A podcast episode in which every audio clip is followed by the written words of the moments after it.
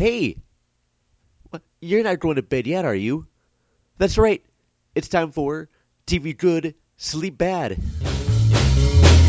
I'm staying in my armchair. Go on without me if you must. So many shows on Netflix, and even more on Hulu Plus. Non-stop solid entertainment till my body turns to dust. TV is awesome. TV is awesome. TV is awesome.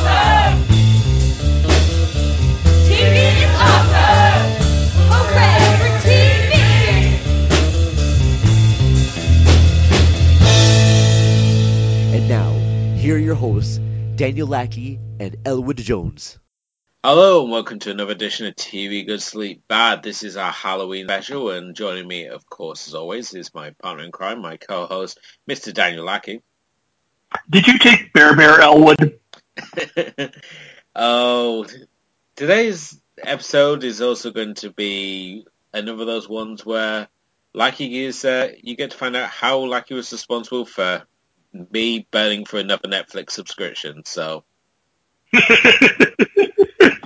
because on tonight's show, we're going to be looking at the Outer Limits episode, Under the Bed, which I personally rank as probably one of the scariest and most traumatizing things from my childhood. And in the second half, we are going to be having a look at Stranger Things Season 1, especially as Season 2 is fast approaching with release set for Halloween. So, plenty... coming up, but we're going to start as always by asking what you've been watching, and it's a pretty light slate for myself. I don't know about yourself, Lackey. Yeah, it's there hasn't been a whole lot I've been watching either. For me, the main thing, Rick and Morty Season 3, and that's wrapped up by now. Yeah.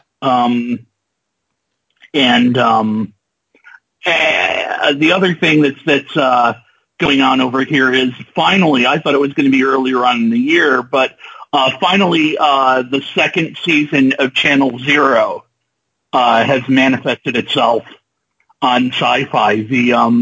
The second season taking, as you discovered initially and let me know, handling the No End House creepypasta.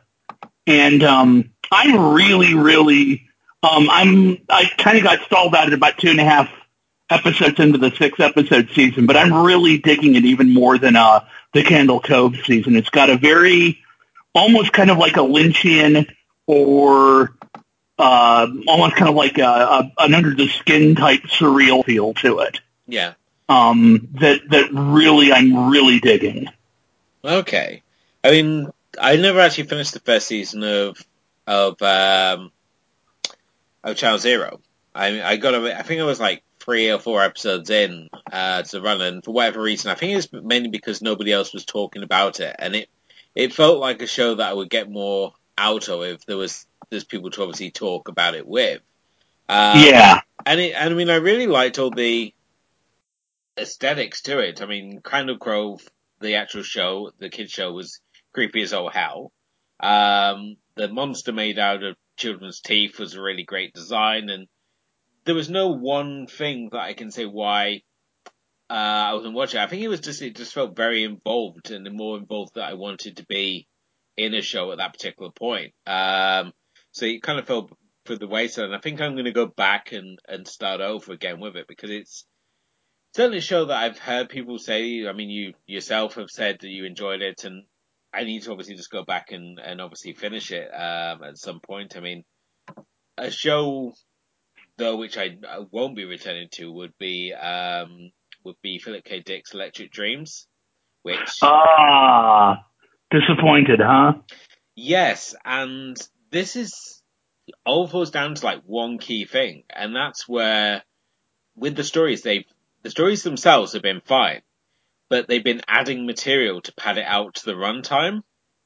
So you've got these elements of the original story there, which are all fantastic, and then you've got these added elements to pad it out, and it just really becomes too much of a drag. I mean, I tapped out enough, watched I think the first 3 or 4, and it just seemed to be this continuous pattern of that you would have this story, and you could feel the extra 15 minutes that have been tacked on the end.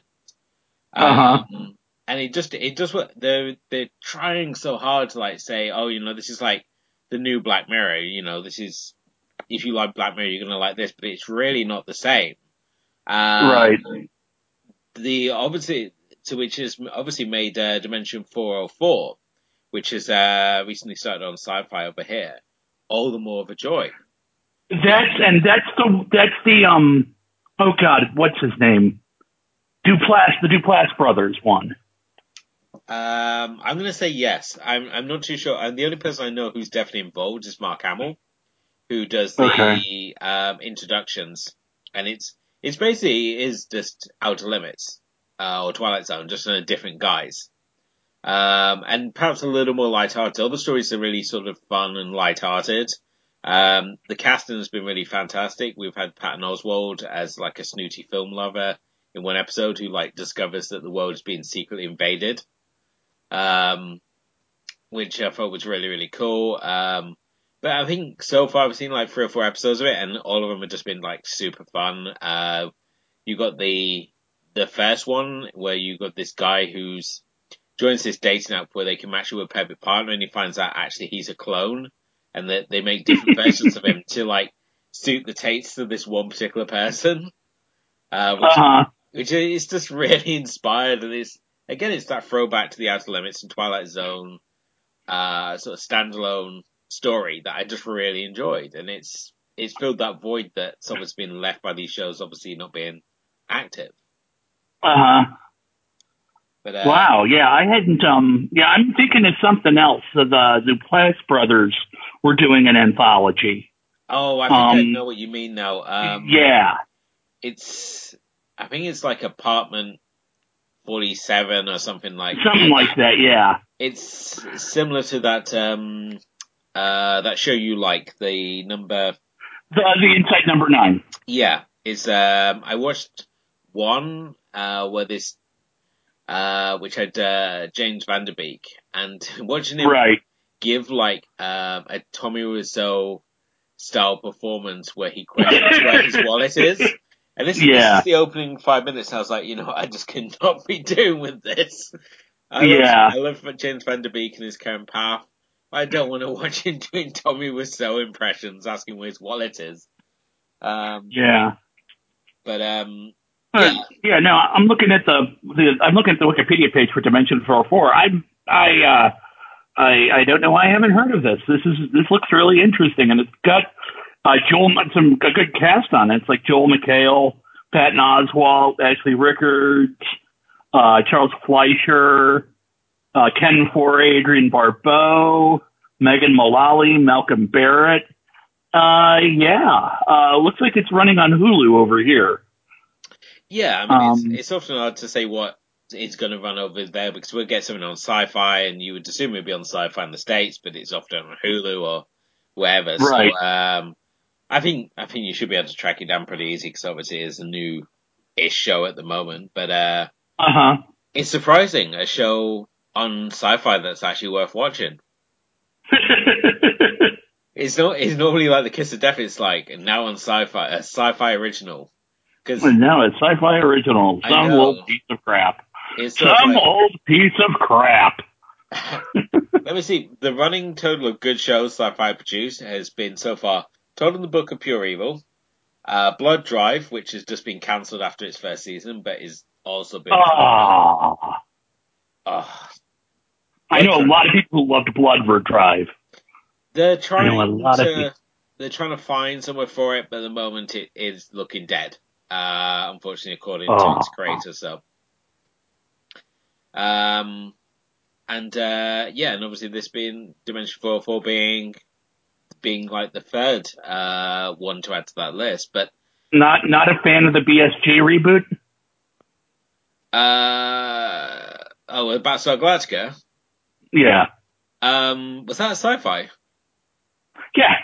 Okay, yeah, I would include that. I haven't finished watching that yet. I'm somewhere in season 3. Because over here that was Sky One, so it never saw Syfy. But yeah, I like PSG. Yeah, it's a Syfy Sky One co-production. So again, it's weird that how these things sort of shake out where they go. Yeah. On various sides of the Atlantic. I mean, just obviously go back to what you mentioned already. I mean, Rick and Morty season 3 is ending now. Are you up to date on Rick and Morty now?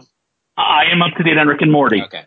From my personal stance on Rick and Morty season 3, I think that it was phenomenal throughout, bar the last episode. A lot of people are saying that.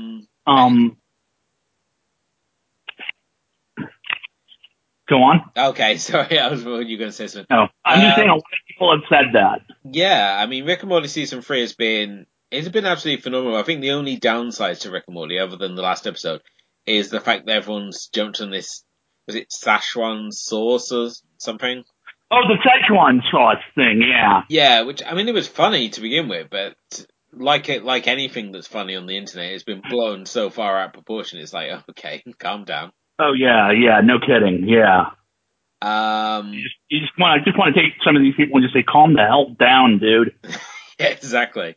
I have to say though, with this season 3, there's been so many people who've now discovered the show, and at the same time, it's now become like the show that people either love or they hate. Yep. I think if you haven't seen Rick and Morty, don't watch the pilot episode. Watch the first episode, the first sort of official episode, where Morty's dog becomes super smart. And if you don't obviously like it from like that episode, then I don't think you're going to get the show. But I don't like the pilot. I actually saw the pilot for the first time the other day. I don't know if I missed it before, and I was like, I just don't like how these characters are drawn in the pilot, but I love them how they are in the show. Yeah. And I just wonder, I was saying to somebody recently, I was talking about Bob's Burgers, which I find the art style in Bob's Burgers to be almost like it's so ugly as to give me a headache. And I found initially with the pilot that with Rick and Morty that was almost as ugly. And then I kind of softened on it by about episode 3. But yeah, no, I do know what you mean about it. I think the pilot as a story is fine, but it took me a while to get used to the animation. Yeah, I don't know what it is about that pilot. It just never sat with me. But I have to say with Rick and Morty season 3, it's been one of those seasons where you have to sit around for the stinger at the end, because the stingers have been absolutely fantastic. Especially the final stinger we get at the finale with Mr. Poopy Butthole. I was like so almost on the internet so quick to like go, did you see the end of the final one? Because I know how much you're a fan of Mr. Poopy Butthole you are. Yeah, yeah. The fact he now has a family. Wee! It's like, but yeah, I'm just waiting for Mr. Meeseeks. He's working for Trump. Oh God. But clearly. Mr. Meeseeks, he's become one of my favourite characters. Whenever you have, like, a background shot with multiple characters in, you should always look out for Mr. Meeseeks, because he's at Chelsea Blitz. He's in one of the pods in the Collectors. So, which I have to say is probably one of the darkest jokes I've seen on this show, where they basically con someone to take their place. I thought that was probably the darkest joke I've seen on the show. For me, the darkest joke I've seen on the show was the one where Rick and Jerry go on the adventure and to the place where they have, like, death. They have the immortality field. Yeah. And you have the brother and sister running around shooting each other with, like, laser guns. And then they turn the field off and the girl shoots the boy and he dies for real. I'm like, what the hell am I laughing at?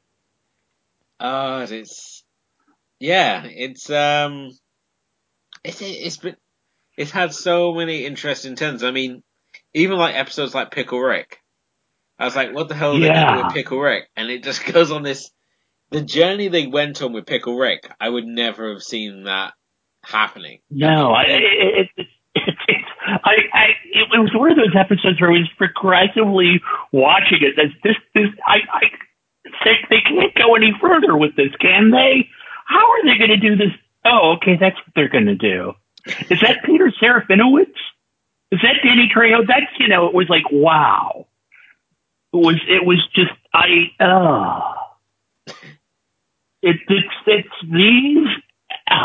got some of the cleverest writing on television being done today on this show.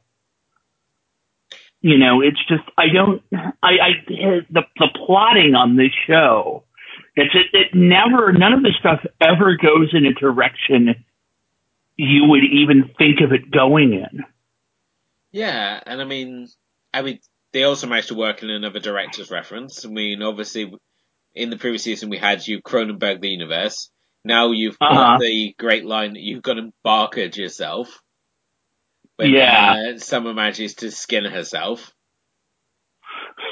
And I have to say that seeing Morty's dark side, both in the Cicero episode where we saw the return of evil Morty, which just the end of that episode was just fantastic, but also just regular Morty showing his dark side when he's threatening Summer's ex-boyfriend over the campfire.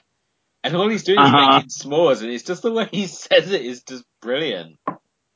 No, there's this great line he has in the finale, and it just comes out of nowhere where Rick is sitting there taunting the president, and then, you know, Morty comes up with, Commander and Queef, and I'm like, did Morty just actually stand up for something?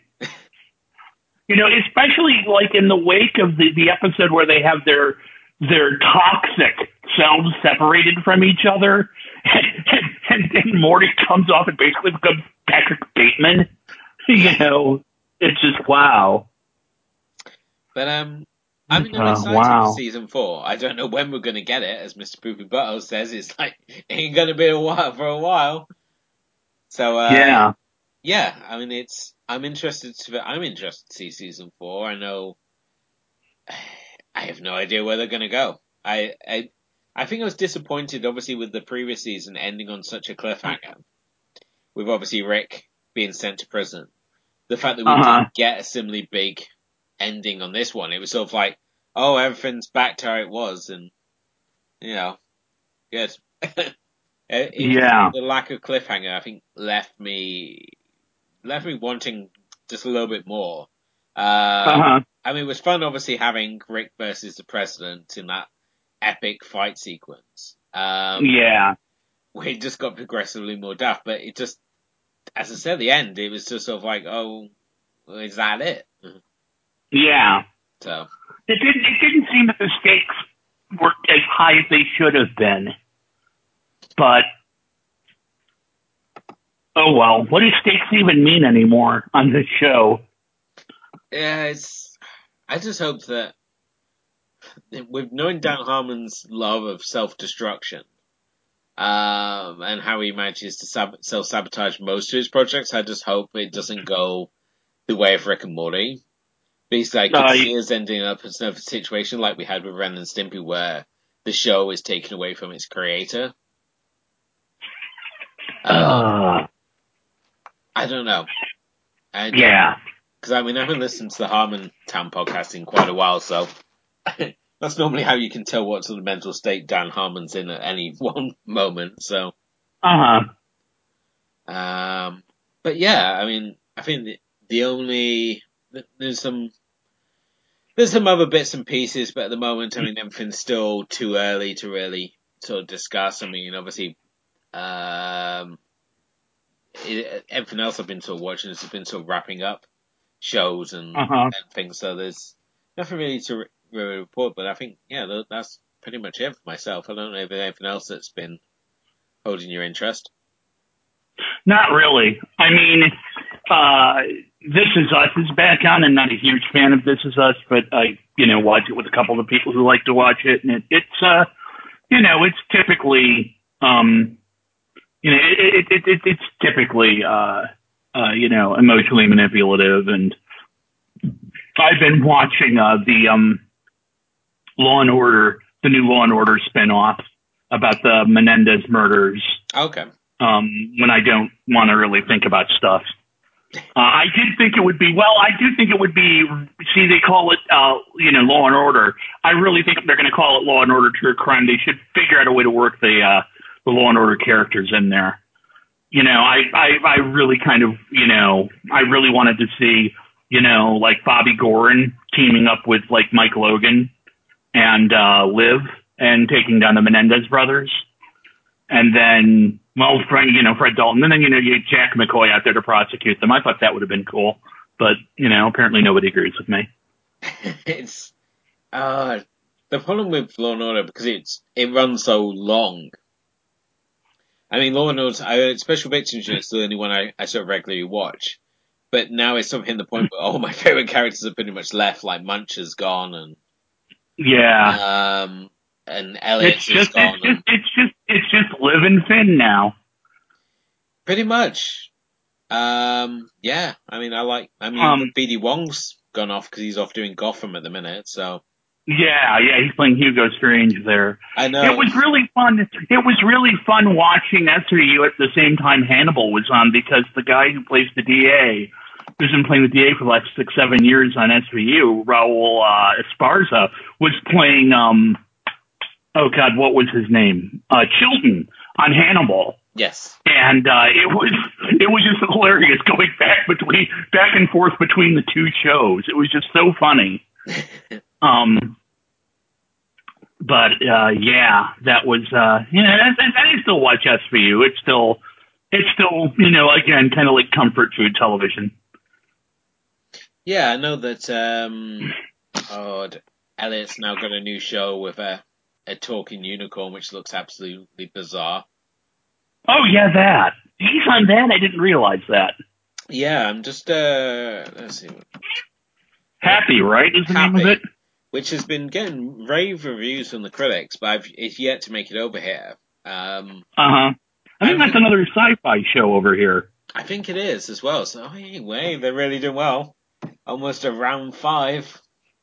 Oh, it's based on a Grant Morrison graphic novel. That doesn't surprise me. Nor does it surprise me. Oh, and the voice of the voice of the unicorn is Patton Oswalt. Oh, it's even better. Yeah, Patton Oswalt. I'm partway through Patton Oswalt's latest special, Annihilation. Yeah, which is worth watching. I mean, he's. Both of the specials he's now done for Netflix have both been really great. So, it's also directed by Bobcat Goldthwait, who did a phenomenal episode on Gilbert Gottfried's podcast. If you ever get a chance, if you do get a spare chance to in your podcast schedule, definitely download some episodes of Gilbert Gottfried's colossal podcast.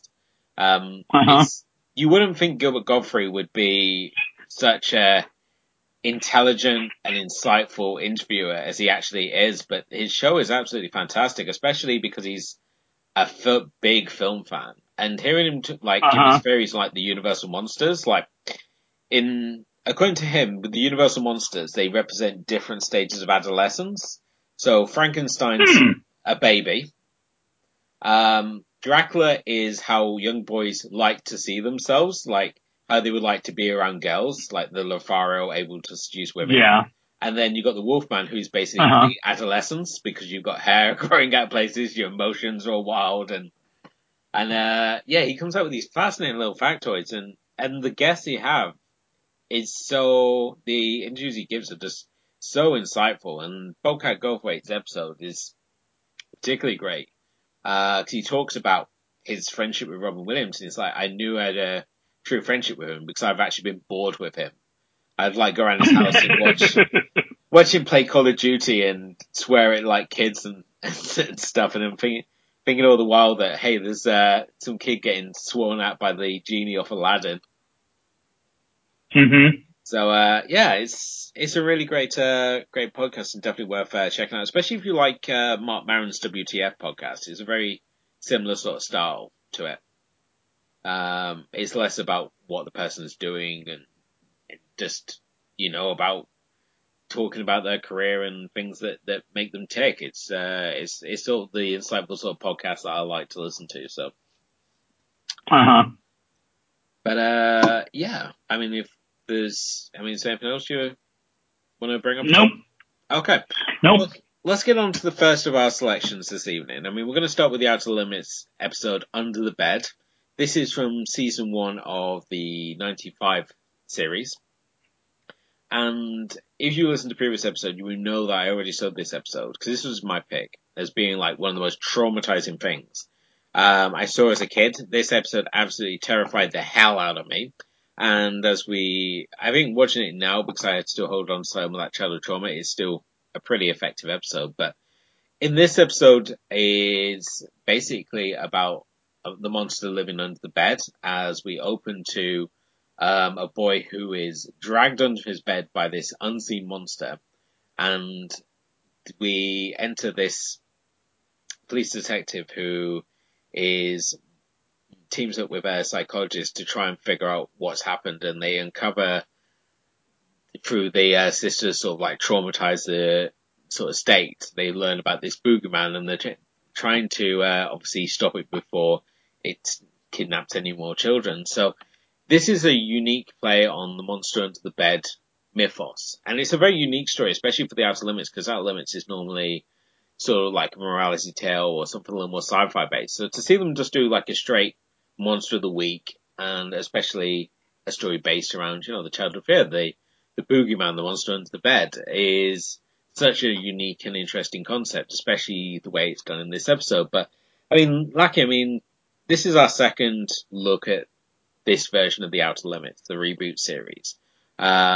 Previously, we obviously looked at the Nanobots episode, Under the Skin. Now, obviously, looking at Under the Bed. I mean, how did you find this episode?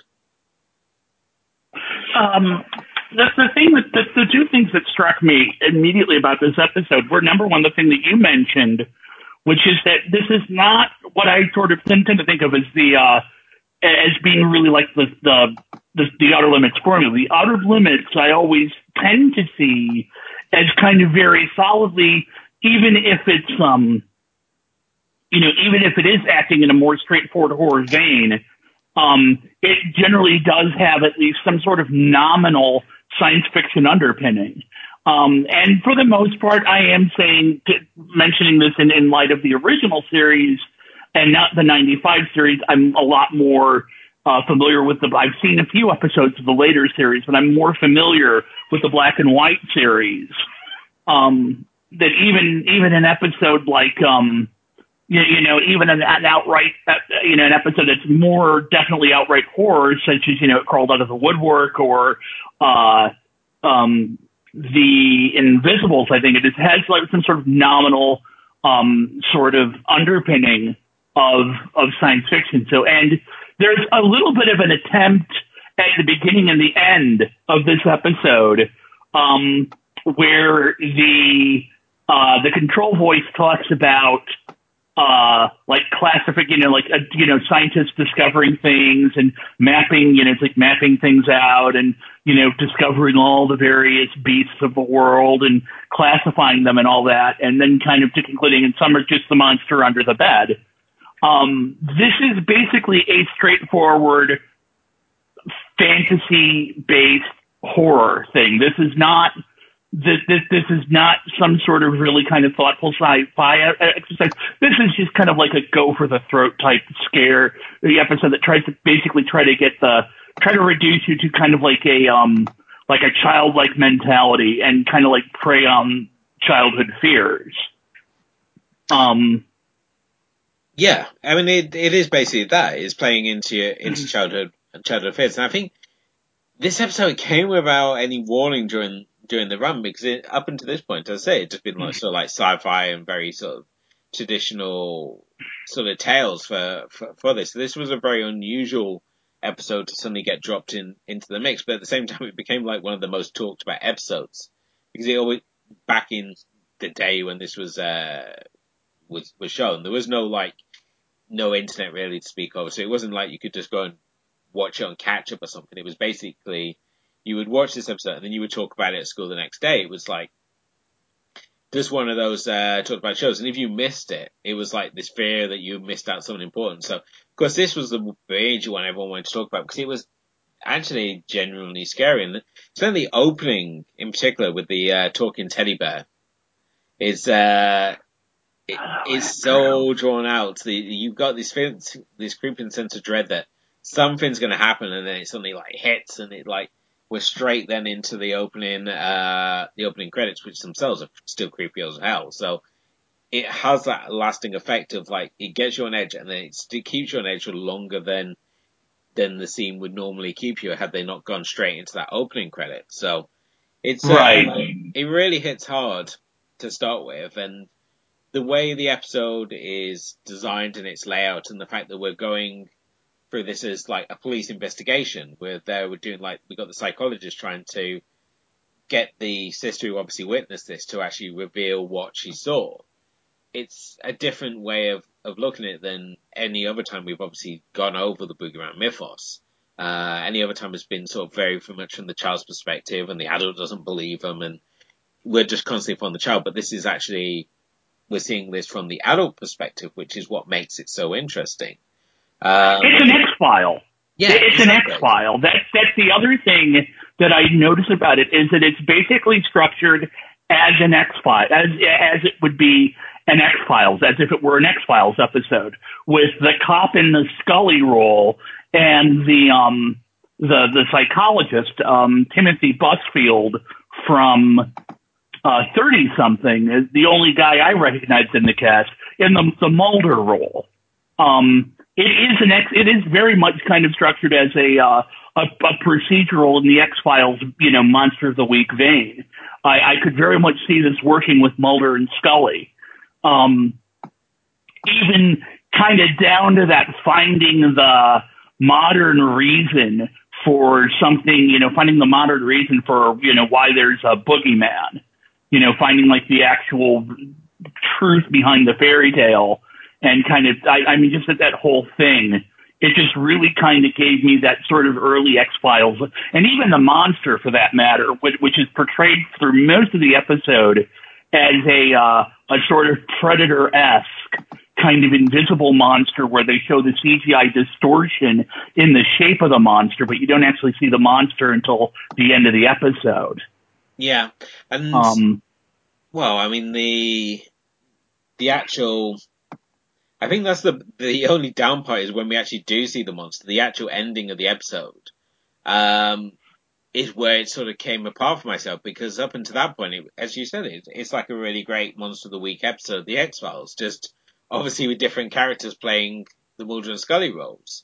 When we look at the psychologist character, again, we've got this childhood trauma which obviously drives him. Obviously in the case of Mulder, it was his sister being abducted by aliens, which led him on his path.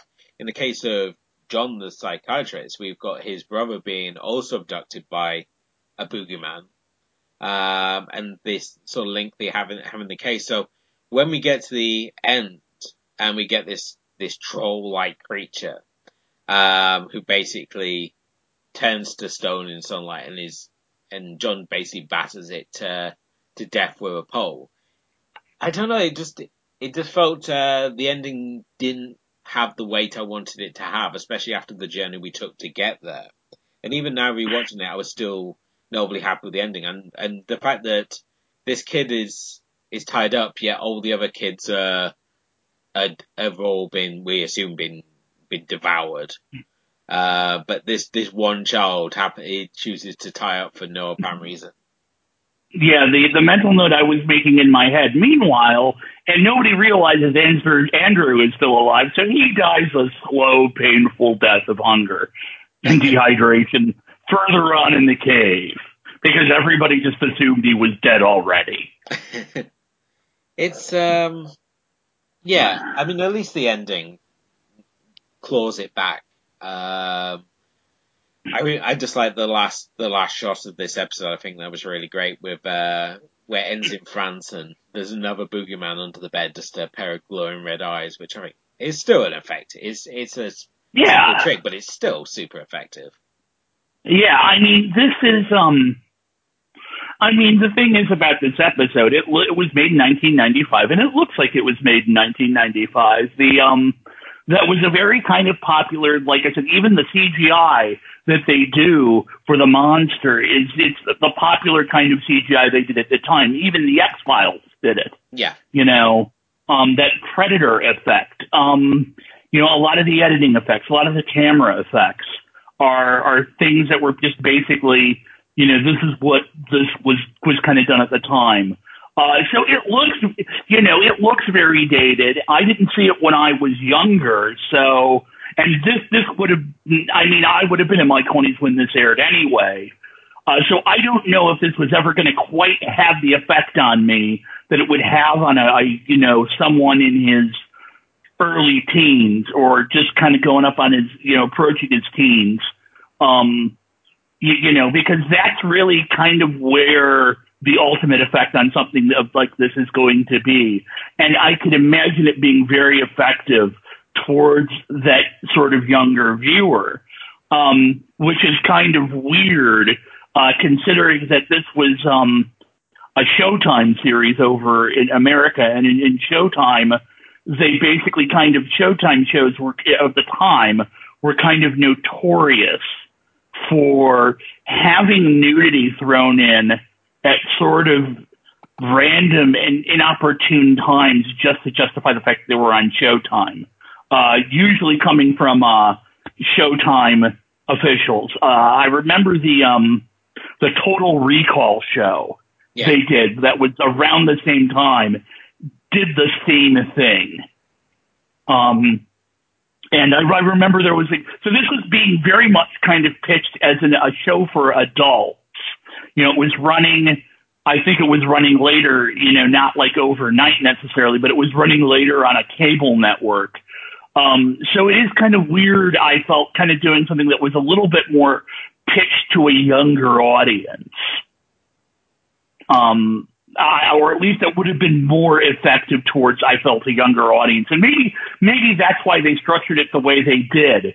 You know, with, you know, the focus not being on the kids, but being on the cop and the psychiatrist, to more sort of justify its presence on The Outer Limits. And I'm not saying it's a bad episode by any stretch of the imagination. It's got some very, like I said, I think it kind of had the effect that the makers of it had intended it to have at the time. I'm just not sure that anybody watching it now who wasn't already familiar with it is going to have that, or anybody who isn't like younger is going to have that attitude towards it. Yeah. I think you nailed it perfectly there. I mean, at the time this was released, so 95, we've got this, we've got The X-Files also, out. You've also got, I believe American Gothic was around the same time, and on kids' TV. Kids' TV especially, this was like real golden age for kiddie horror, because you had Are You Afraid of the Dark? You had Goosebumps. You had, in just with the books and stuff, you had like all the point horror books that were out, and as well as the Goosebumps books. So there's this real sort of undercurrent of horror at the time, and I think this really perfectly tapped into that. And throughout the whole of The Outer Limits, they've always, the way they've looked at ideas has always been really interesting. And I think again with this, as we mentioned already, I mean, this is a boogeyman story, but it's told from the adult perspective. And I think perhaps you rightly said, I mean, perhaps there's a certain element of nostalgia for myself and how I view this, because I think I forgive a lot of the aspects of it. So it's hard to say how this plays to someone who wasn't familiar with the sort of time period and obviously what was popular at the time. So it'd be interesting to see how this would play with like a more modern audience. But no, I was kind of relieved it still held up. But then again, I'm always surprised at how many of these episodes still hold up now. And it just frustrates me the fact that we haven't had a decent box set of it. Yeah. We just had like these really sort of bizarre releases for the show. And I think it would be great if someone eventually gets around to releasing it. Someone someone who isn't going to charge you an absolute fortune for it, or if he just gets an extreme platform, like I would love to see this on Netflix, for example. I think if this on Netflix, I think this really have an audience, especially with people who are watching things like Black Mirror, if people are watching Dimension 404. Stranger Things and so forth. Yeah, Stranger Things. Because this kind of thing, the sort of retro horror, you know, the horror and this particular kind of horror is kind of coming back right now, taking kind of like a retro attitude. And it's been, I mean, we've been seeing this in the movies for like the last 10 years, the idea of throwback horror. And, you know, you know horror as well as I do in the cinematic form as it comes down. So you know exactly what I'm talking about when, you know, we're talking about like the sort of vogue of throwback horror that starts with The House of the Devil and maybe even before. You know, but you've got this kind of situation where now we're on TV where you have things like, and we'll get to Stranger Things, obviously, but you have these things that are sort of like deliberately kind of, that Dimension 404, which deliberately kind of take that sort of retro attitude towards horror. This is kind of like, and then you have stuff like, you know, the return of the X-Files, which we're going to be getting 10 episodes of that next year. And, that's very much, there's very much kind of a, you know, an interest, a market for something like that. And this over here, I watched this on Amazon. No, I didn't. I watched it on, it's on Hulu over here. They have both the old and the original and, the 95 series of Outer Limits on Hulu. So, you know, that's a pretty good deal if you want to pay for multiple streaming platforms. I mean, it would be great if everything were on just the one and you only had to pay just the one service, but, you know, such is life. I mean, and the thing about this was for the most part, I kind of enjoyed it. You know, it didn't amazingly thrill me or scare me or anything that, and I did find myself occasionally focusing too much on the flaws. Like, okay, so the mother's the one that's emotionally and verbally abusive, and yet there's a restraining order out on the father, which they never explained why that restraining order was out. The other thing that kind of bugged me was the fact that, okay, you've had a kid disappearing in this area, this town, or this county or whatever, every new moon, so every 4 weeks since the 1800s, and you're only noticing, people are only noticing this now. You know, I would have at least liked a little bit of like an It Dairy Maine. Well, it doesn't want us to know, the outside world to know what's going on type of fig leaf explanation. But it was like, I'm looking at this like, what? Yeah. But it starts off well, and then we end up with a couple of starters along the way, certainly. So, and certainly, it certainly doesn't, the ending, it, I think, needed probably a little bit more. I was expecting more of an X-Files-ish ending, you know, which would, you know, be less about kind of like, well, triumph over the troll thing. And, you know, and then, I mean, I'm obviously savvy enough with the formula to know the last thing before the final, before the executive producer credits is going to be kind of like a reiteration of, yes, but somewhere else there's another monster under another kid's bed. Yeah. You know, but, you know, no, it was pretty good. It was pretty good. I enjoyed it. I didn't think it was terrific, but like I said, I just don't think I'm the target audience for something like this.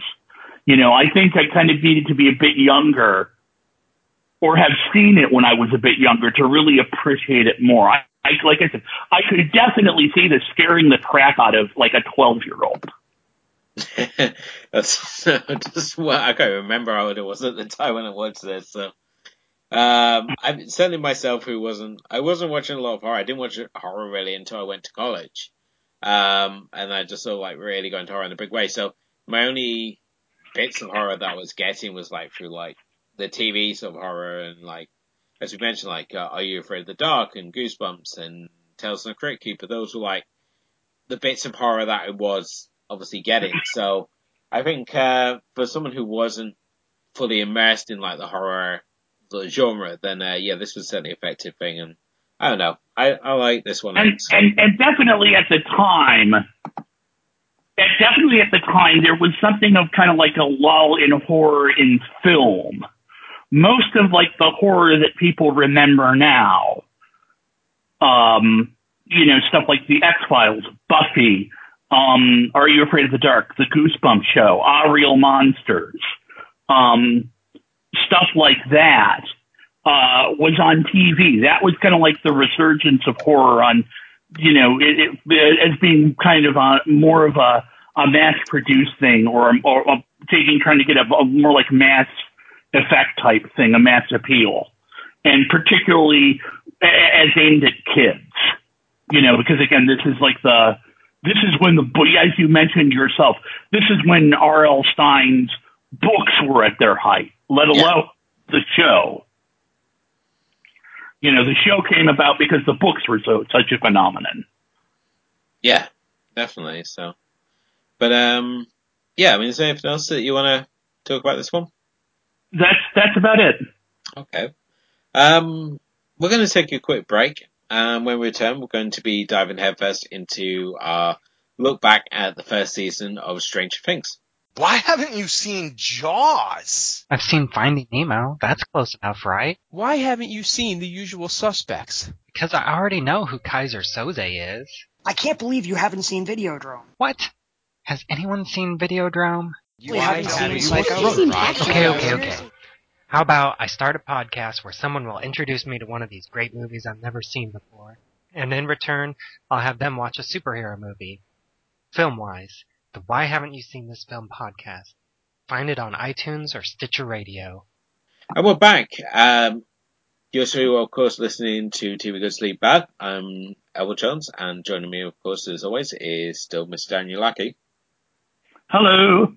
And we're... It's the Demogorgon! Sorry. We're now going to be looking back at Season 1 of Stranger Things, because obviously Season 2 is coming up on Halloween, so depending on when you're listening to this, it will either be a couple of days away or be out already, and you already have your opinions to cast on Season 2.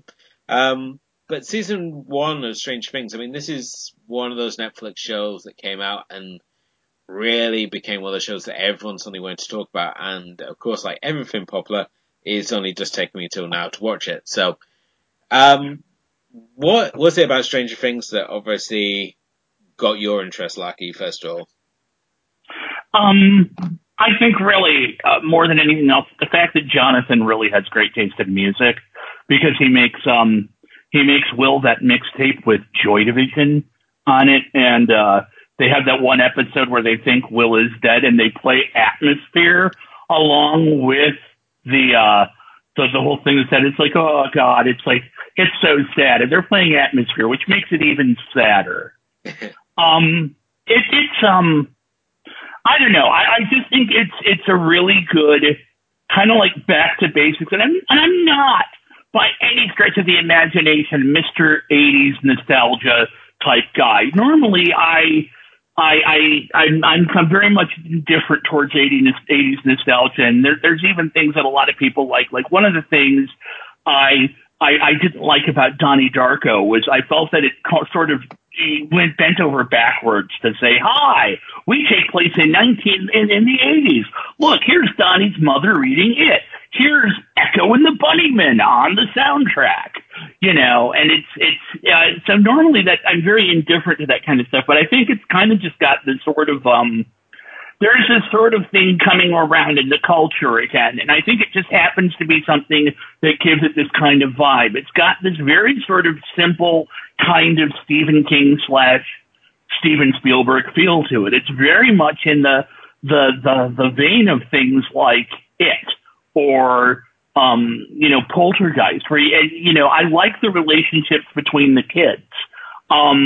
It's really kind of got, that's kind of how I reacted with my own friends, at the time.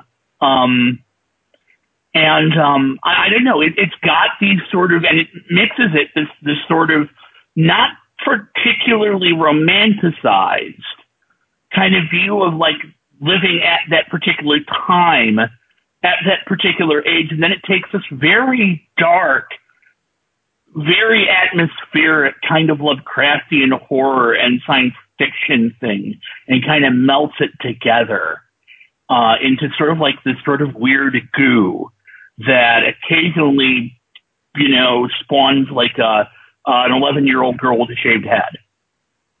Yeah. But it's just I really respond to the cast. I think the cast are doing a great job. I think it's directed great. I think it's written great. I don't know if I can put exactly my thumb on exactly what it is that is kind of why this is, you know, responding to me and to a lot of people. This is kind of like the water cooler thing. As much hoopla there has been around some of the other Netflix shows, around Orange, around House of Cards, even around Black Mirror. Stranger Things seems to be the thing that makes Netflix like the thing. It's like the killer show for Netflix. It's the compelling reason to have Netflix. Almost. Yeah, I think the success of Stranger Things has certainly had to do with a lot of the fact that there is really nothing else like it. You tapped into the fact that we have seen things that have tried to homage sort of 80s culture with limited success. I mean, you don't like Donnie Darko. I'm a self-confessed Darko fan. I love Richard Kelly. Everything he does is just wonderful for me. I'm such a big nerd of Donnie Darko that I'm one of those people who like pauses it on the Grandma Death Diaries just so you can read all the little notes and stuff. Which actually explains the whole film if you actually do it. So that's why the director's cut kind of fails, because it pauses on those scenes longer. So it explains it all a bit too much. But yeah, I love Donnie Darko, but enough of that. But with this show, I mean, for anyone who's obviously not familiar with the show, it basically is set in this fictional town of Hawkins, Indiana, in the early 1980s. And we've got this group of four friends. They're kind of like this losers club, and they're all sort of banded together, and they like Dungeons and Dragons and all these like nerdy little things. And one of their group, Will, he disappears one night, and at the same time with the rest of the group looking for him, they encounter this girl with a shaved head called Elle, which is short for 11, they discover over the course of the season has got psychic powers, and the government agency who have been training her are basically looking for her. At the same time, there's this monster that can go between dimensions that the boys can refer to as being the Demogorgon. Am I right in saying Demogorgon? The Demogorgon. So the Demogorgon is one of the big D&D monsters. I'm such a geek.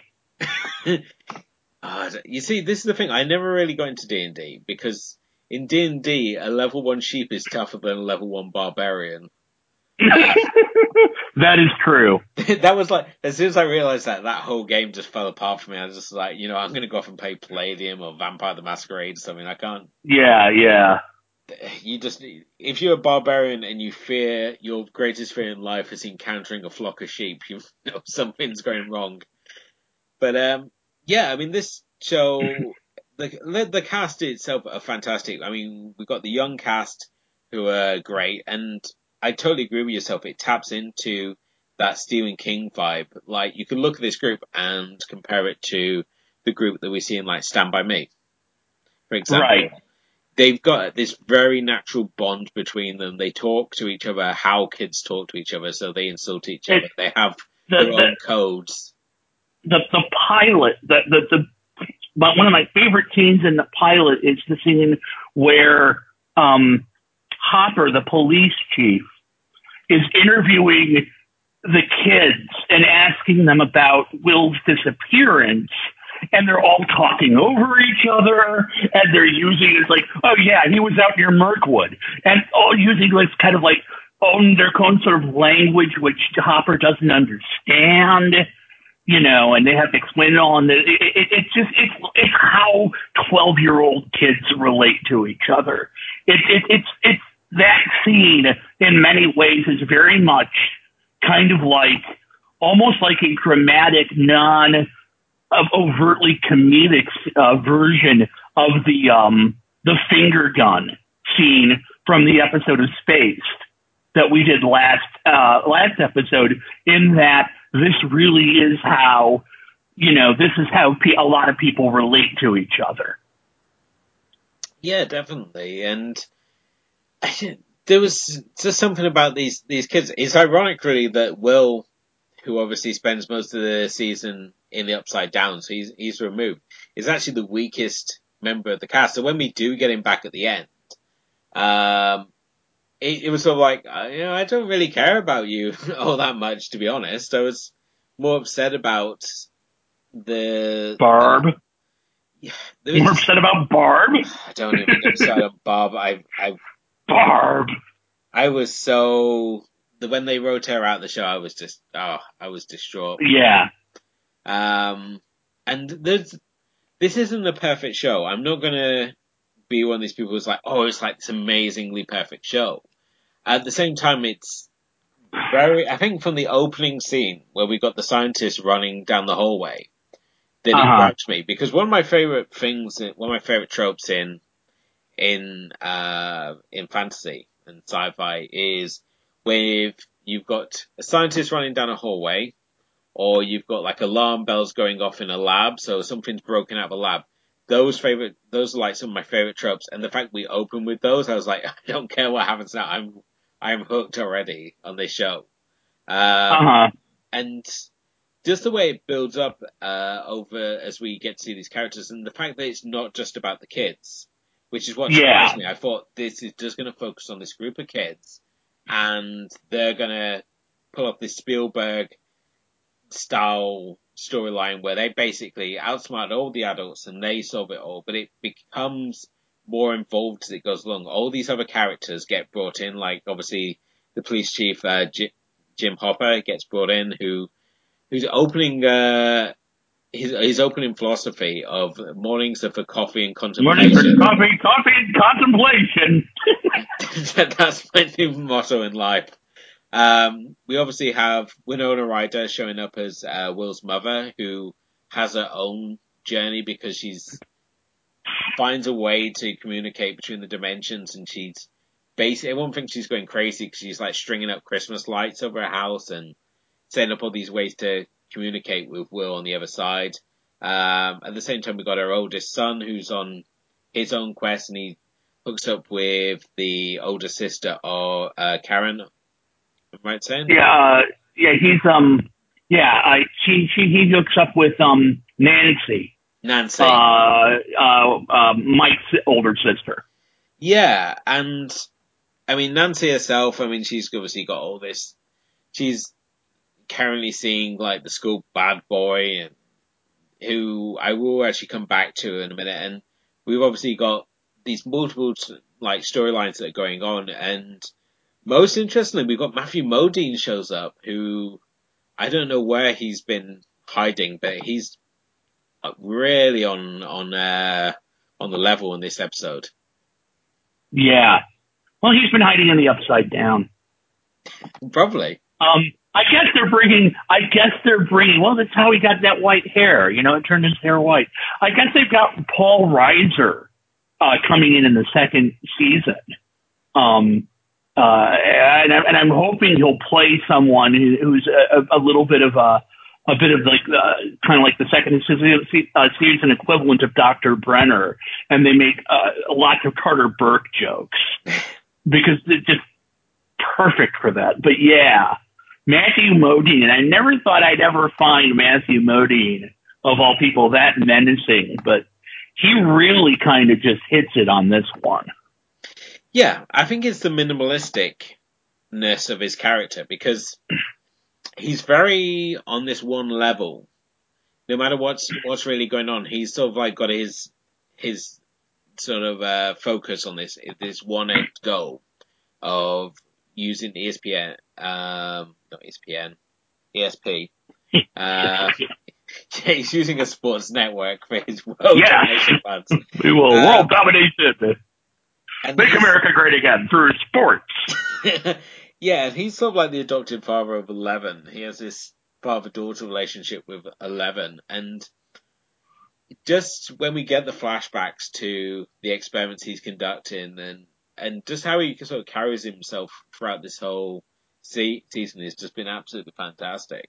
But I think if anything, it is 11 who steals this show, because it's really. I mean, it's just really, really. I'm impressed by how I rewatched the pilot, and I was so impressed by how well Millie Bobby Brown, who plays 11, just basically commands everything from her first scene. You know, it really just astonished me. I mean, just how accomplished a performance she puts in. I was gobsmacked. Yeah, and I think one of my favorite aspects of her character is the fact that she's largely mute, and then occasionally she just have these absolutely badass moments, such as the moment where she uses her powers to break the bully's arm. Which is just like, oh, Christ. She's like River Cam, age 11. Yeah, she is. She basically is. And when we obviously get to the conclusion of her storyline this first season, I was like, no, I don't want her to go. You come back. And I really hope that because I've avoided all the trailers for season 2. So if this has been revealed already, then, excuse my ignorance here, but I really hope she's back in season 2, because if she's not, then there's going to be some stern letters written. Do you want to know if she's in season 2? I have a feeling she is, because I'm sure Kim's spoiled this for me already. So yeah, she is. Okay. Yeah, they've even done photo shoots over here for like Entertainment Weekly. So she's confirmed. The only thing I know, obviously, with Millie Bobby Brown's been up to is the fact she's going to be in the new Godzilla sequel that's coming out, Godzilla King of Monsters. Yeah. And that was it. I didn't know she's in season 2 or anything like that. But I mean, this is another show where we were originally just going to watch the pilot episode for this season. And then it was like, I watched the pilot and it was like, I've got to watch the rest of this. Oh, great. Lackey, you bastard. You've done it again. Yeah. But, we've banned for another month's subscription watching bloody Stranger Things. But I mean, favorite characters. I mean, do you have a favorite character here? 11. I'm really fond of 11. I'm really fond of I like the really geeky science teacher. Yeah. Scott. I like him, Scott Clark. He's one of the nicer. He's one of the cooler, sympathetic. Adults. I don't know. I don't know if I really kind of have a favorite character here. I think it's one of those things. It's like you can, for the most part, I think the characters that I do like pretty much all kind of stand together, kind of on the same level. And I really kind of like my favorite scenes with the kids are the ones where they kind of stand together as a unit. So, like, for example, with the three kids, with Mike, Dustin, and Lucas, I don't really have a preference. I don't really say, well, that one's my favorite. I think probably Mike is the one that makes the most impression on me, because Finn Wolfhard again, he's so natural doing the Stephen King type character. That after this, they cast him as Richie in the It remake. Yeah. And he just slays that. But I think all of the, I think for the most part, most of the performances are pretty good. There are a couple weaker performances. I think Winona Ryder goes a little bit one note in the middle. Yeah. I think it seems to be Winona Ryder's track at the moment. She's playing these traumatized characters. I mean, she was playing the traumatized dancer in Black Swan, and essentially it's the traumatized mother she's playing here. Yeah. Seeing her in hazmat gear in the final episodes was a little random because she's a bit too short for the outfit they've got her. Yeah. So her head seems to be disappearing under the visor the whole way through. Yeah. I mean, for myself, Dustin is the greatest character in this of the group. Or Toothless, as I keep calling it. Yeah. It's clinical dysplasia. And he's really the backbone of the group because he's always he plays the peacemaker between the group, and the amount of times that he's the one who sort of steps up and tells them to stop bickering about shit and just like focus on what they need to be doing. I just throughout he never seemed to have a bad moment. And you mentioned the science teacher, and I was so expecting like the final episodes that he turns out to be like a double agent or something. It's like no one could be that nice. They have to be like evil in some way. And the whole sequence where he's meeting with the government agent who's undercover, and she's talking about the newsletter to him. I was like, sure, that would have some bigger purpose, but it never really does. What the actual plan was there. So I hope that was something for season 2, because otherwise it's just kind of a point in the scene. Kind of like him watching The Thing with his hot girlfriend. And I'm thinking, there's no way he would get a girlfriend that hot. Yeah. Much less get her to watch The Thing. Well, you never know. So. But no, it isn't a perfect show by any stretch of the imagination. The Barb thing. I think the Barb thing really pissed people off, and I think to a large extent, I don't think that Nancy and Steve came off as likable as the writers intended them to come off. I found myself really getting irritated on a consistent basis with Nancy after a while, and Steve's.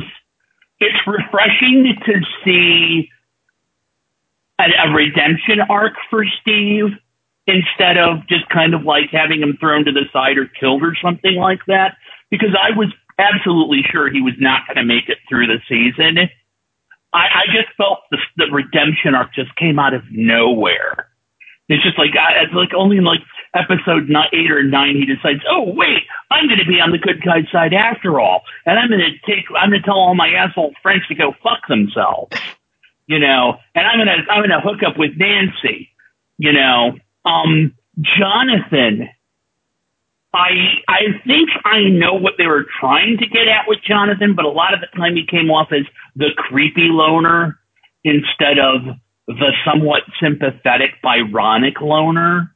Yeah, it's well, I mean that whole love triangle thing. I didn't buy his sudden change in character, where he's obviously spray paint on the cinema sign like Connor a slut and whatnot, and then suddenly he has this surprising change of heart, and I was like, well, that makes no sense. I bought him going back into the house because they obviously have him leave the house, and when he comes back in and essentially starts beating the monster up with the group. I bought that sequence. But when we're at the end and Nancy's back with him, when all the while we seem to be building up to her getting with Jonathan. And it was sort of like, well, you know, she's giving him the gift, and then it's sort of like, no, you're not going to end up there. And it's sort of like, oh, it's not what I wanted for that arc. I just hope it's not something they're like, oh, we're going to play this as like the long game. It's like, will they, won't they get together? Because it's not that interesting as a plot line. It's just something I would like to have seen happen that obviously didn't. It's that love triangle is really like the weakest plot in the season, and it's just like at no point am I ever really all that invested. You know, is Nancy going to go with Jonathan, or is she going to go with Steve? You know, he gets some funny comedic moments in the pilot.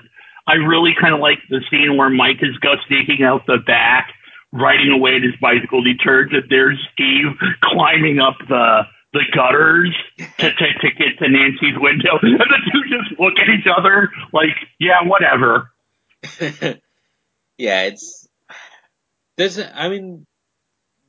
obviously, we sold already, I mean, you've obviously got the references there. I mean, it's very Spielberg. I mean, this could essentially be a Stephen King story. If it was set in Maine, then it would be a Stephen King story. That's the only thing that's sort of stopping it. And all of these small towns look the same in the dark. You know, that's really kind of a thing I like about the show is how it, you know, I love these, my favorite, you know, visually, my favorite scenes in the show are the ones where the kids are on the bike and it's dark, it's pitch black, there's no street lights, you know, they're biking down side streets, and the only light you've got is that kind of ambient bluish moonlight on the horizon and the lights of their, the headlights on their bikes cutting through the darkness. And it's, you know, the directors use that light like the directors on the X-Files use the flashlights cutting through darkness like a lightsaber. It's just, I love stuff like that. You know, this is kind of like the pitch black. But yeah, that's a very Spielberg thing and a very Stephen King thing. But I think that, like I said, all of these small towns in America, they all look the same after dark. Yeah. It's, and the other aspect of that I really like about this is the soundtrack. It's very Carpenter-esque. Yeah. It's very heavy on the synth, especially the title sequence. I think yeah. And I mean, we obviously get some 80s sort of throwback tracks in there, but there was nothing that really. I don't know. I mean, did the soundtrack really sort of stand out to yourself, or I mean, there was occasionally like one or two songs that sort of hit me, but I like the original scoring especially. Yeah,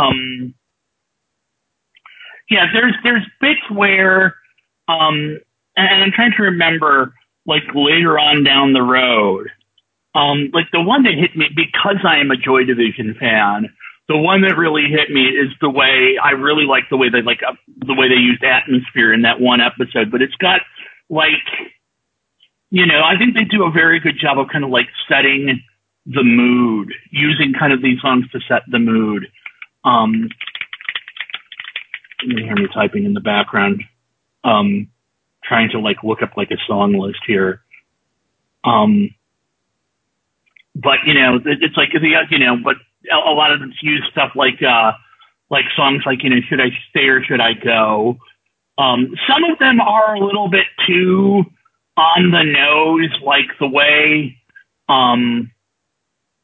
like when they're making out, when Steve and Barb are making out in her bedroom and passion is rising and it's, Africa by Toto. That, you know, that's a little bit too, yeah, that's a little bit too on the nose. Okay. But I thought for the most part, it had a lot of great, really great soundtrack choices. Yeah. The other sort of side effect of Strange Things has seen an increased demand for Eggos, which we don't have. Yeah. We don't have them here in the UK. So. Yeah. Obviously. What do you eat for breakfast in the UK? I don't know, just toast and stodge and things. Grey porridge and things. I don't know.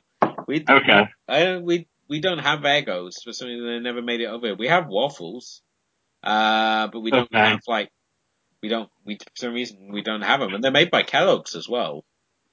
Which makes it strange. We have Kellogg's. Kellogg's is like a main brand over here.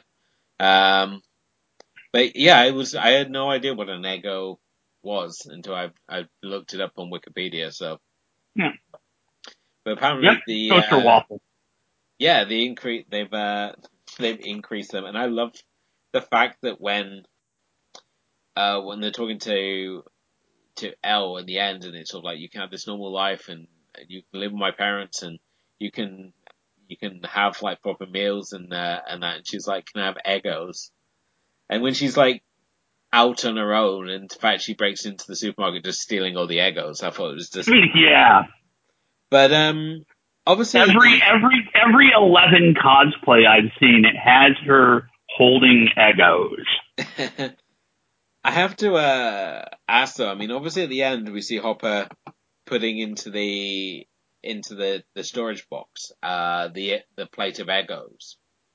Mm-hmm. Now, what do you think? I mean, do you think he still thinks she's out there, or do you think? Because I mean, we obviously see her go off with the scientists in the finale before, right? And I thought that would be it; he would disappear. But no, he shows up at the Christmas party at the police station, and then basically turns up, steals food, and then goes off again. And he's putting it in the box. So wasn't sure. I mean, whether he thought she was alive or if he knows something that we, as the audience, don't know. I don't know. That kind of intrigues me as well. Well, he clearly seems to think something is up, but I don't know whether he actually knows she's still out there or not. And obviously, at the end, we obviously have Will coughing up the slug-like creature and having the flash, the sort of flash to the upside down. Which I'm guessing is going to come into more into this. We saw hints of interesting things in that last episode, like the egg, which we assume that the monster is hatched from. We obviously don't know where Elle's gone, so was she taken back to the upside down? I mean, there's a few questions, and I was kind of glad they didn't end on like hundreds of questions left unanswered. It pretty much wraps a lot of the questions up in this first season, but we right. end with like 3 or 4 questions, which I felt was about right. Going into season 2, I didn't want to have hundreds of questions like Lost, where it was just like all these things that needed to be answered. It was nice that I just had these like small things that ended on. What about the Hurley bird? Stuff like that. Yeah, exactly. So, but I mean, are you excited for season 2? Oh yeah, I'm quivering with anticipation. And I know that literally the guys over at French Toast Sunday, I know they're very excited for it. I think they're holding some sort of screening thing, so it wouldn't surprise me on their show. When they do the next episode, they're going to be raving about this. With Twin Peaks just having recently ended, they got to have something to take up their time. Well, Twin Peaks, because Twin Peaks, I know what big fans of Twin Peaks they are. Oh, don't get me started. This last season of Twin Peaks, I'm going to take the unpopular stance of that you could have told season 3 of Twin Peaks in 5 episodes.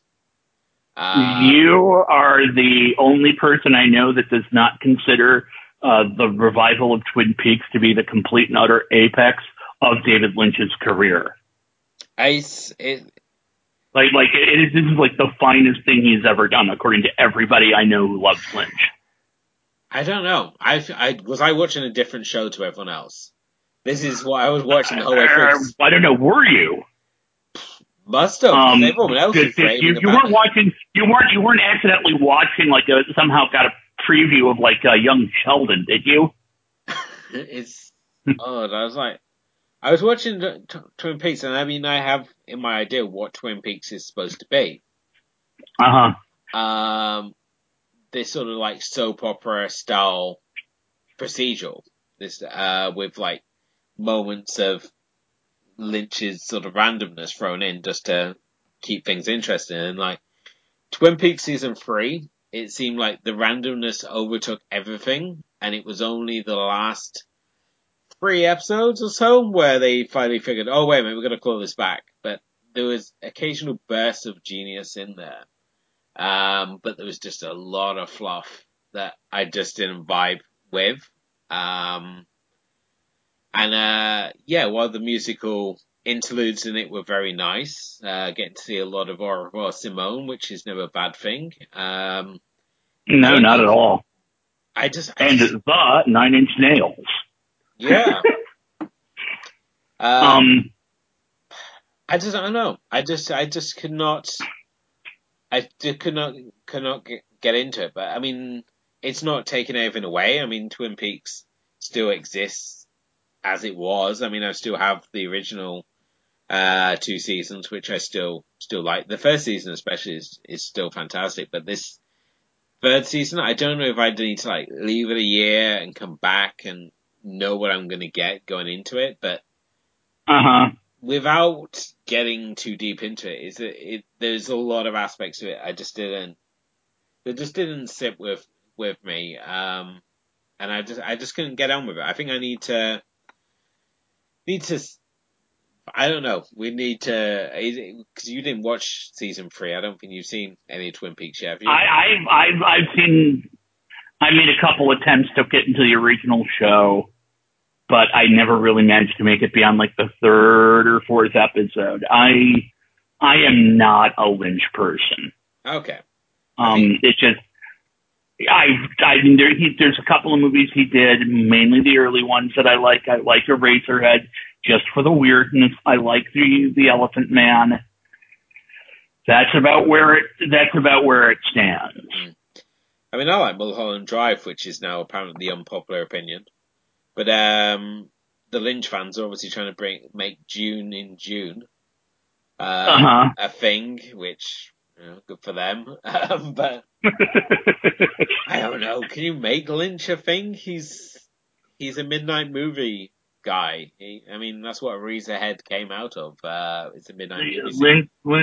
Lynch is really kind of like the ultimate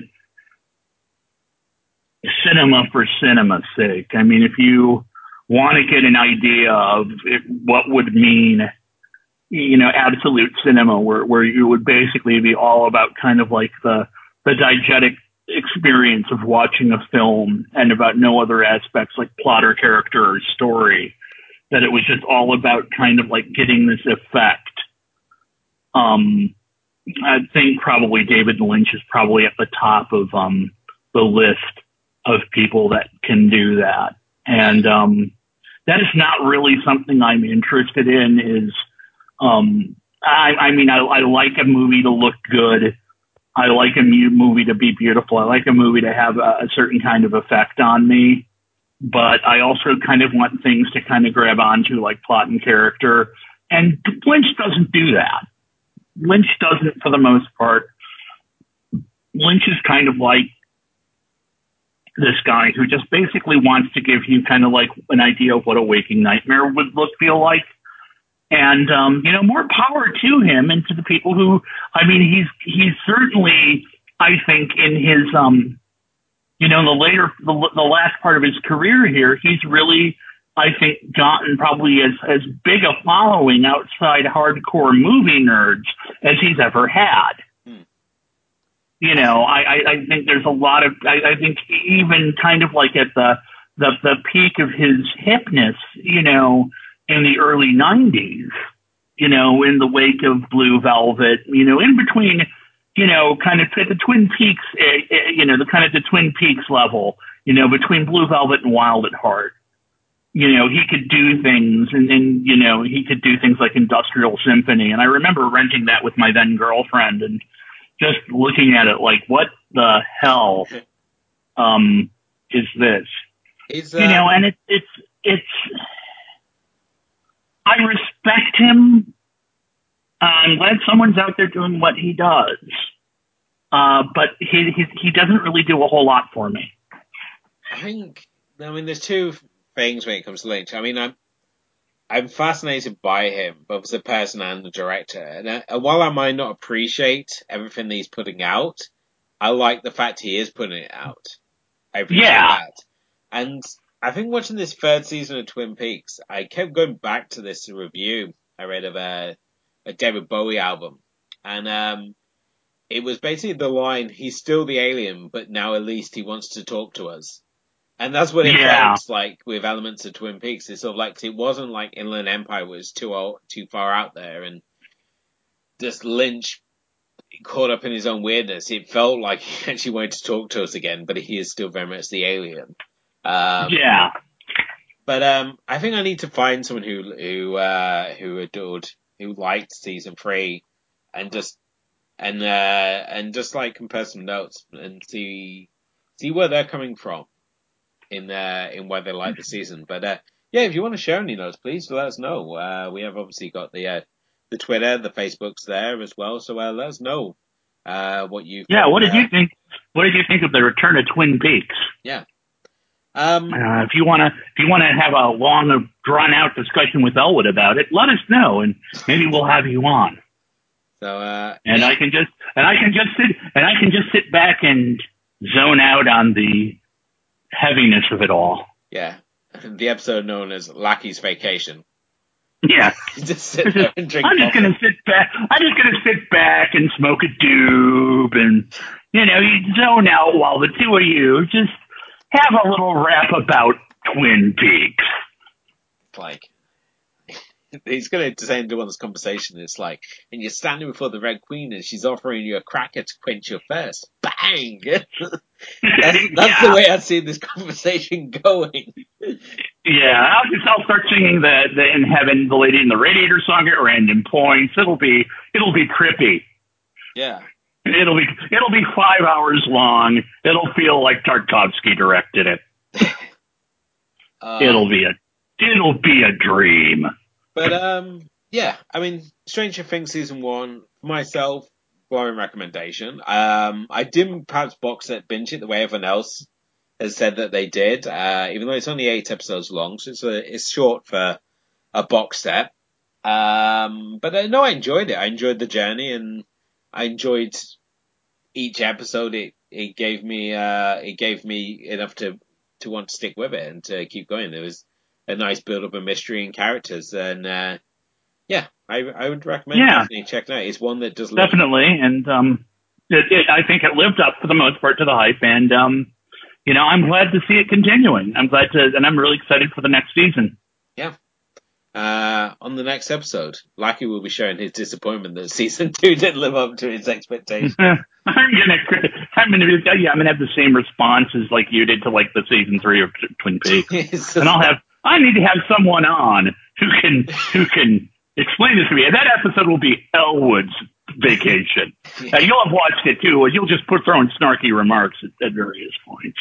More than likely, but obviously, looking ahead to the next episode, where would you like to go next? I was thinking we could go back to some 90s animation, and it's time to take something of a 180-degree turn here. I'm going to do an episode of a show that is often referred to as a cartoon, but which I like to think of as an animated documentary, and that is Daria. Daria, the show that started off as a spin-off of Beavis and Butthead, and later went on to get its own well-deserved cult following, and probably to me represents probably the closest thing I've ever seen in popular culture to what high school American, middle class, American high school. Suburb thing felt like at the time, even though it is a few years. I think this is this episode is from probably like maybe 98 or 97, but it's from the 4th season, and it's called Antisocial Climbers. Oh. So we're gonna go back a bit for that. What about you? For myself, we're going to be breaking the curse, because for regular listeners to the show, we will know that we recorded an episode where we looked at an episode of Always Sunny in Philadelphia and an episode of Erie, Indiana. And unfortunately, while it was one of our greatest episodes ever recorded, we had a technical glitch and it was reduced to garbage. And we are going to break the curse because we've already done Always Sunny in Philadelphia. We had a wonderful draft and that was great. And now we're going to go back and we're going to look at Erie, Indiana. We're going to finally get something down on the show to look at how great Erie, Indiana is. And we're going to look at the episode, The ATM with the Heart of Gold. And we will no doubt also touch on the episode that we originally covered on that one as well. So I'm really excited to go back and talk about Indiana because this was Joe Dante's little homage to kind of like the Twilight Zone and Outer Limits. It was just like his spin, this town where weirdness is just on every street corner and where Elvis is your neighbor, and Sasquatch goes for your bins, and dogs may be secretly plotting to take over the world. It was a wonderful, wonderful show, and one of my childhood favorites. And I'm keen to revisit another episode of it. So am I. I really liked the one with the dogs. So, next episode we will be looking at both Daria and Erie, Indiana. But this brings us to the other end of the episode of TV Good Sleep Bad. As always, please do check us out on Twitter and Facebook. Let us know what you think. Leave us recommendations. We do love to hear it. And if you're on Podomatic or iTunes, make sure you leave us a rating or some nice comments or just some feedback on the show. It all helps. Lackey, if people want to come and find you, where's the best place to find you as always? I cannot disclose that. My government handlers will kill me. Okay. I am available on the wider internet at LackeyOnFilm.com, where I post sporadic bursts of film reviews and then disappear for 6 months, only to do it again 6 months later. Let's go. That's really just about it. Yeah, as for myself, I'm on the Twitter, which is at Elwood_Jones, where you can obviously see all the shows and things that I'm working on at the moment. Also, the blog is still there, as always, which is from the depths of DVD help.blogspot.co.uk, which I'm obviously trying to do more things for. And you can also read my game reviews and read the latest chapters of my book I've currently been serialized over on thatmomentin.com, The Movie Tourist, looking at movie locations. We recently looked at the cabin from The Cabin in the Woods, so it's all fun. And as I said, it's a fun little series that I'm running over there. So, but until next time, thank you, as always, to my co-host, Mr. Daniel Lackey. Always a pleasure. And until next time, so Jones, remind you to turn off another edition of TV Good Sleep Bad. Remind you as always to keep it strange.